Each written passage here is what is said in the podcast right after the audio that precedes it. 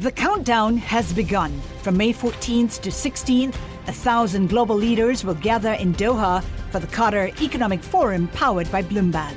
Join heads of state, influential ministers, and leading CEOs to make new connections, gain unique insights, and uncover valuable opportunities in one of the world's most rapidly rising regions.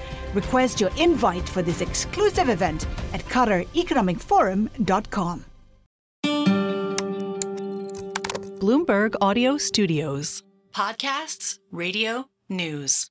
Antonio Neri of HPE, their CEO. And I'm going to put up here, for those of you on YouTube, you can see one of my most beloved Hewlett and Packard artifacts. This is the 12C that got me into this chair with the obligatory CFA sticker on it. Nice. And Sweeney's got their killer app. Antonio Neri HP 12C app on his Apple iPhone. Mr. Neri, honored to have you with us today.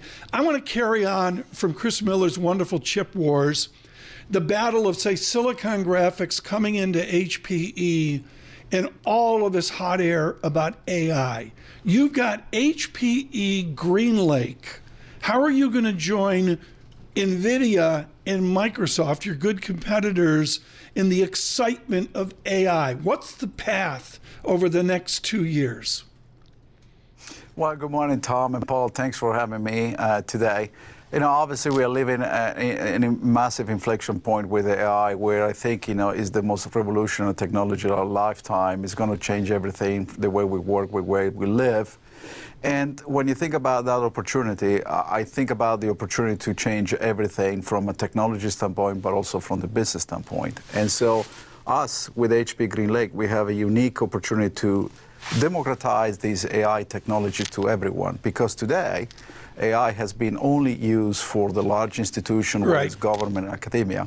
But going forward, enterprise have to adopt those technologies. I, I get and the, HP GreenLake is like yeah, that. I get the I, AI uh, idea within computer science, like what you've done in your leadership over the years at Hewlett Packard. But what I, I don't understand, and I think there's a lot of doubters, when you say at HPE GreenLake, you're going to unleash the potential of your people, what does it actually mean two years out?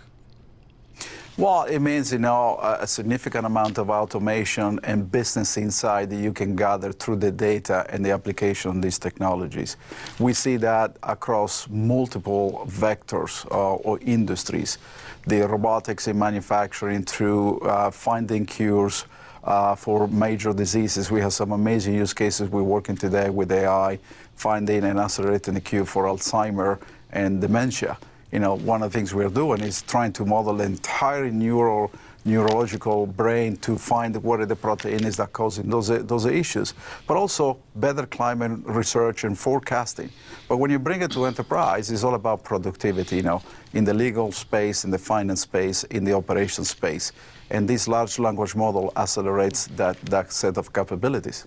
Antonio, what I think a lot of investors are trying to figure out here in these early innings of AI is how much of this AI spending in terms of capital uh, um, expenditures is incremental, or how much of it is taken away from other tech budgets, maybe IT budgets, for example? What's your experience so far? Yeah, Paul, I, I, will say AI has a life cycle from training to fine tuning to inferencing. Most of the action in the last five quarters or so since we have uh, gone through this hype has been on the training side. These are companies, unique companies that are building large language models, now exceeding a trillion parameters, if you will. And they need a lot of compute power, right, to keep training and retraining the model, to reduce the cost of those models, but also to make it more accurate so you can trust it. Uh, enterprises are in the early stages, and I don't think they're going to build the models itself. They're going to take a model, they're going to give context to the model with their data in a location where they can afford. Honestly, I think that's the why, reason why GreenLake is so important in as a service model. You only pay for what you consume versus outlaying you know, tens of millions of dollars of capex upfront.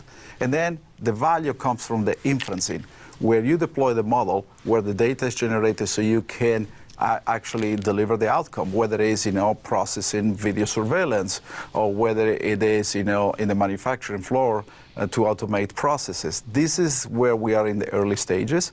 And I think you know that's going to you know one, it's going to be one of the biggest Right. growth in 24 and 25. Antonio, you just reported earnings. You took your full year guidance down. Um, that was in part due to the networking business uh, Yep. leading to that miss. And that was one of your better performing businesses last year. What's changed for you in that business? Well, you know, it's a little bit uh, the, uh, the, the, the success we have had, right? So Yep, in the last two years, we we raised our revenues in the networking business by two billion dollars. We took share from Cisco, and we have an amazing portfolio. And I just came back from Mobile Congress. You can see the use cases of inferencing at the edge of the network, for example, uh, the monetization of 5G and private 5G. But what's going on now, customers are digesting the last two years' purchases were very significant. In fact, we grew over 40% year over year.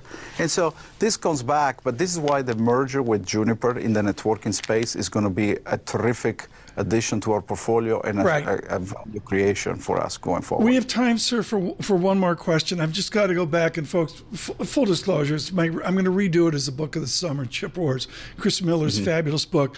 Antonio Seymour Cray was with Control Data and all that, and he made a wonder computer of my childhood out of Wisconsin and Minnesota. After three mergers, Silicon Graphics and all, Hewlett Packard Enterprise, which people think is stodgy, picks up one of the magic names in 2019 in computers. What are you going to do with Cray Exascale? Well, I mean, amazing company, amazing companies that changed the, the, the, the landscape in computing. Both now, Cray and SGI, the Silicon Graphic, are part of our server business, delivering these amazing systems. We call it supercomputing. Yeah. Uh, to give a sense, those systems today are deployed in the Department of Energy, and they have many coming online. And so our goal is to use the system to solve some of the biggest challenges, to design better engines, more sustainable solutions in the life science and you know Right. cl- climate research, sustainability. So this is why we made the investment. I think I would say, Tom, what people misunderstood when we Right. bought Cray, we bought a company that had silicon and software, and we're able to turn that into a capability that solved these Right. challenges. That's why we are excited about it. We're out of time. Antonio Neri, you got to come to New York. You got to come in our studio. I need to show you my HP 12C. Mr. Neri with HPE, the uh, wonderful follow on of all the work at Hewlett Packard. The countdown has begun. From May 14th to 16th, a thousand global leaders will gather in Doha for the Qatar Economic Forum powered by Bloomberg. Join heads of state, influential ministers, and leading CEOs to make new connections, gain unique insights, and uncover valuable opportunities in one of the world's most rapidly rising regions. Request your invite for this exclusive event at QatarEconomicForum.com.